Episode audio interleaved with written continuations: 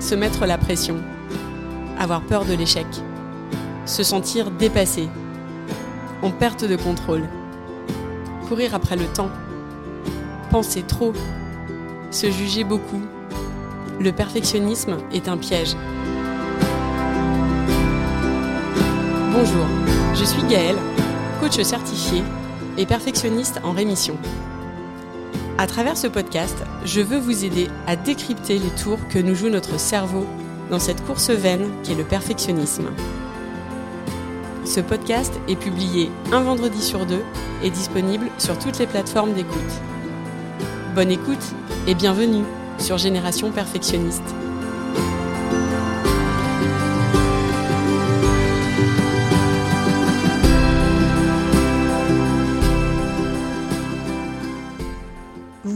L'épisode 27, Ces émotions qui nous submergent. Bonjour à tous, le podcast se poursuit sur cette année 2023 et on aborde aujourd'hui le thème des émotions. Dans le dernier épisode de décembre, je vous parlais d'anxiété. Un épisode sur lequel j'ai reçu pas mal de retours, l'anxiété étant l'émotion euh, des perfectionnistes. Et j'ai eu envie de poursuivre sur cette thématique des émotions de façon plus globale. L'idée étant ici de revenir sur ce qui se passe en nous quand les émotions nous submergent et de voir comment est-ce qu'on peut essayer de vivre au mieux ce qui nous traverse.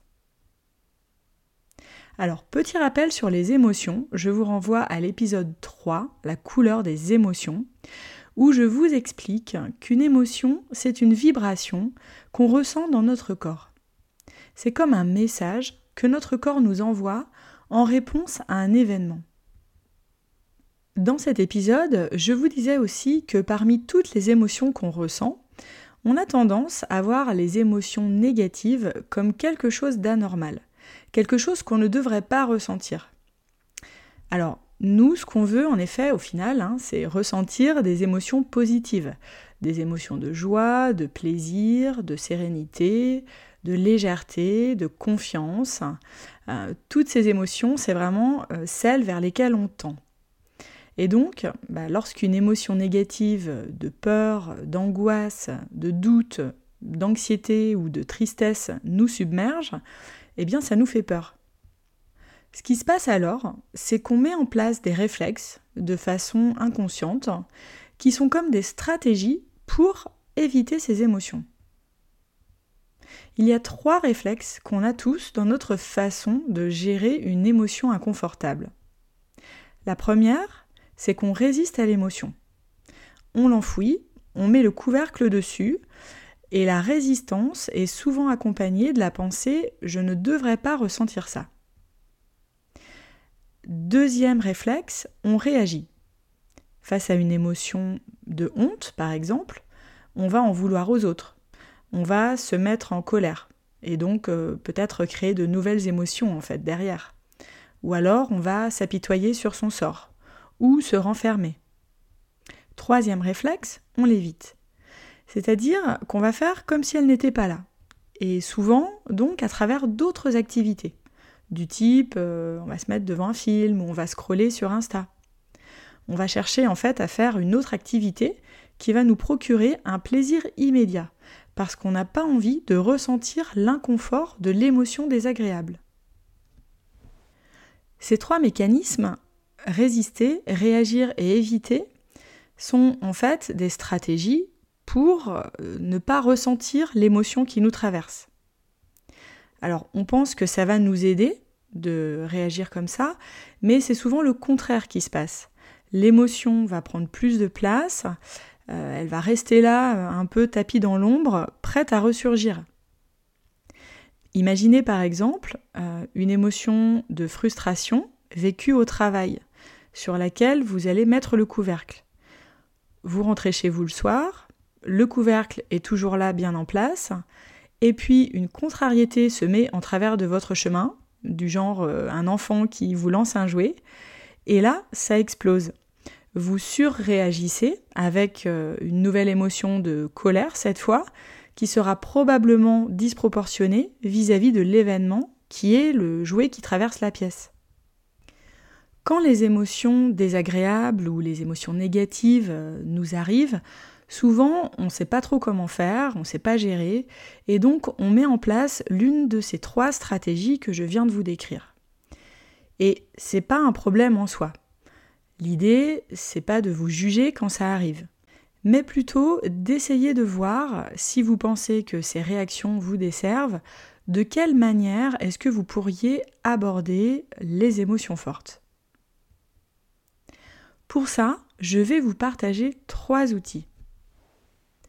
Le premier outil, c'est plutôt un rappel, mais que vous pourrez transformer en outil, vous allez voir.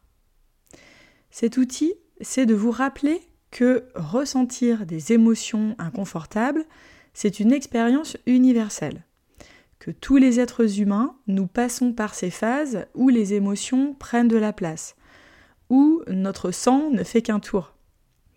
On vit tous du stress avant un oral, on ressent tous de la honte dans différents moments de vie, de la tristesse ou de la frustration lorsque les choses ne se passent pas comme on l'avait imaginé, ou encore de la colère devant une réaction qui nous semble inadaptée.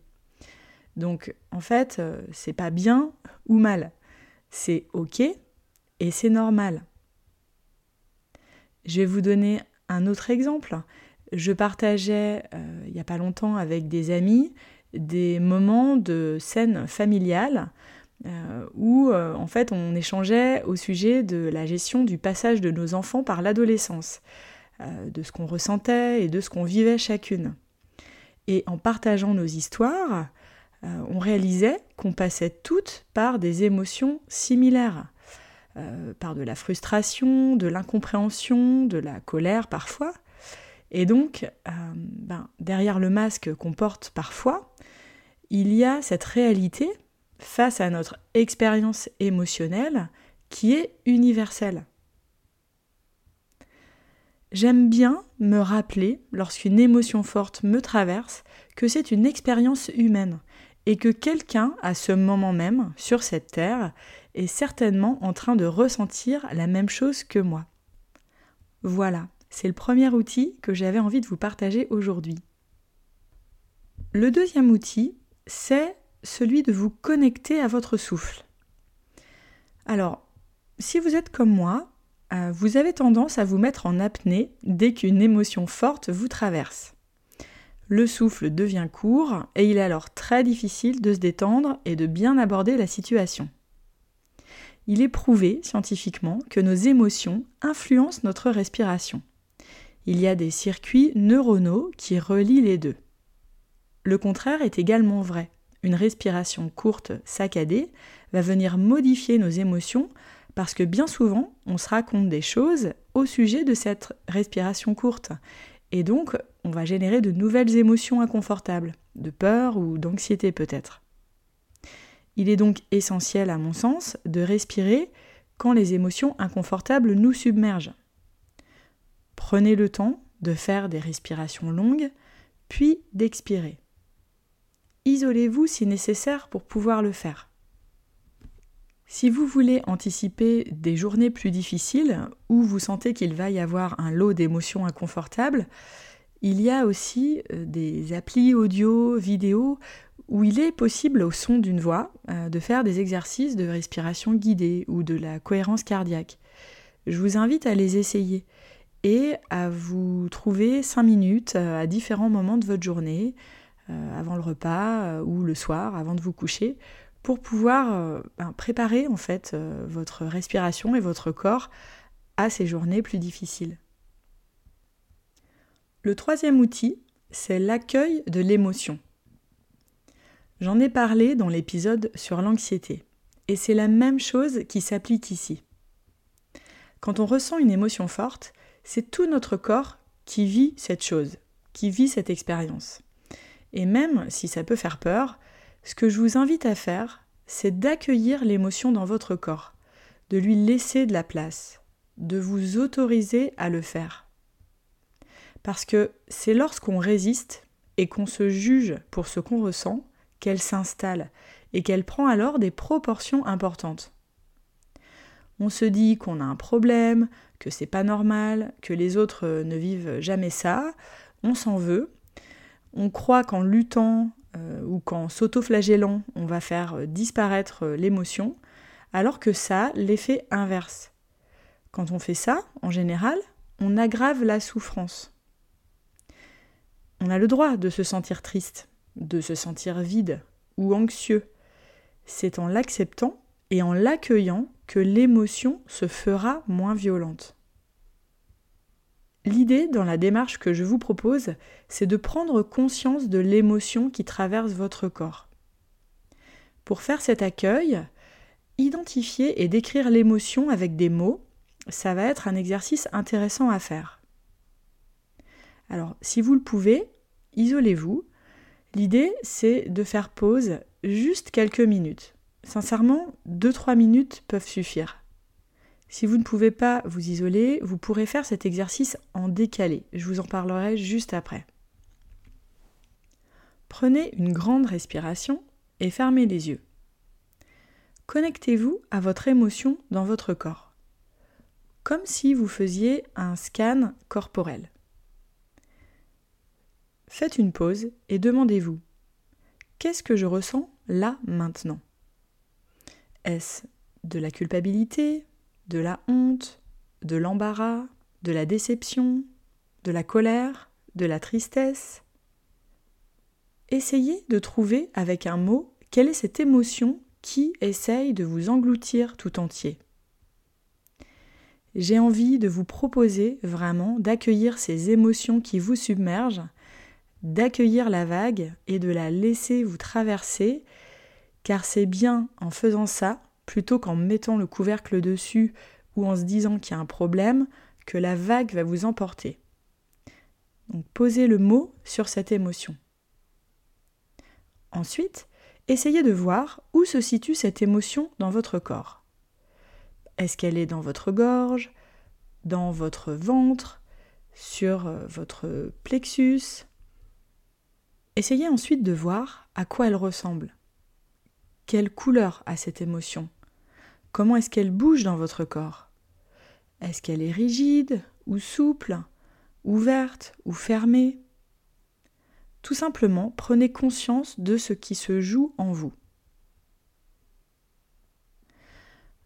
Je vais vous donner un exemple. Moi, quand je me sens débordée, donc euh, quand je ressens l'émotion de débordement, j'ai un sentiment de chaleur qui vient occuper toute la partie haute de mon corps.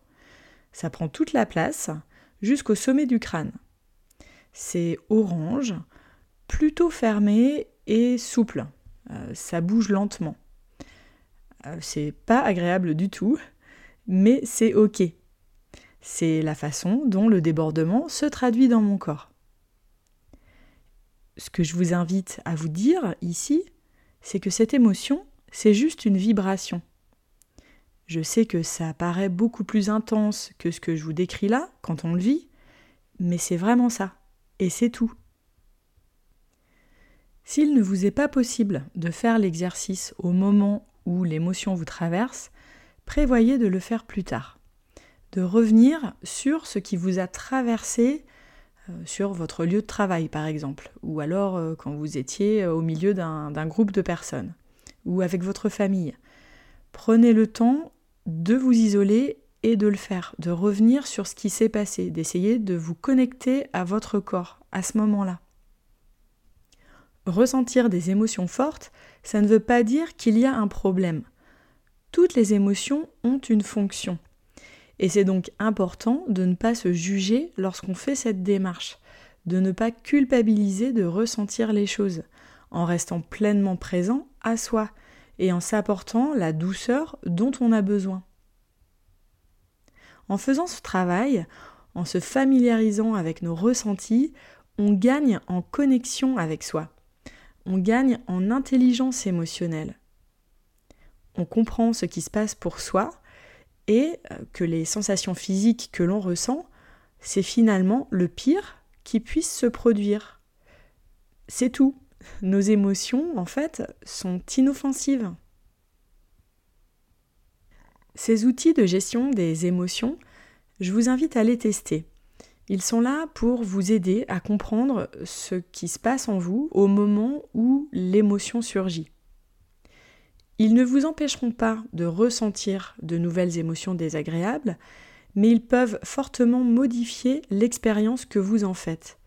Ils peuvent vous aider à vous sentir plus en sécurité dans cette expérience. Laissez l'émotion forte nous traverser jusqu'à ce que les vibrations s'évanouissent complètement. Ça demande un peu de pratique, mais c'est accessible. Ensuite, ce qui est très intéressant, c'est de comprendre pourquoi on ressent cette émotion afin de reprendre la responsabilité de celle-ci. C'est un exercice à faire dans un deuxième temps et je vous en parlerai la prochaine fois. L'acceptation et la gestion des émotions fortes, c'est un socle clé de mon programme d'accompagnement de coaching. Si vous sentez que vous avez besoin d'aide sur ce sujet et que pratiquer seul ne vous suffit pas, n'hésitez pas à me contacter afin qu'on en parle en appel découverte. C'est sans engagement et c'est gratuit. Ça pourra permettre de voir si c'est intéressant pour vous d'aller plus loin avec moi. Je vous mets le lien dans les notes de l'épisode. Je vous souhaite une très belle journée et je vous dis à très vite.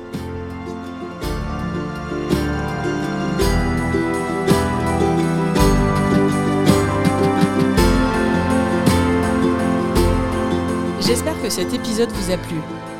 Si c'est le cas, je vous invite à le partager autour de vous, à me laisser un commentaire ou un avis. Un avis 5 étoiles, c'est ce qui permettra de toucher et d'aider un plus grand nombre. Et ce sera vraiment un soutien très précieux que vous pourrez m'apporter dans ce projet. Vous trouverez tous les éléments dont je parle dans les notes de l'épisode. Vous pouvez également me suivre sur Instagram, sur le compte Génération Perfectionniste, Enfin, si vous avez le sentiment que le perfectionnisme prend trop de place et qu'il vous éloigne de la vie à laquelle vous aspirez vraiment, le coaching peut répondre à ce besoin. Vous pouvez me contacter et je me ferai un plaisir de vous aider. Je vous dis à très vite pour un nouvel épisode.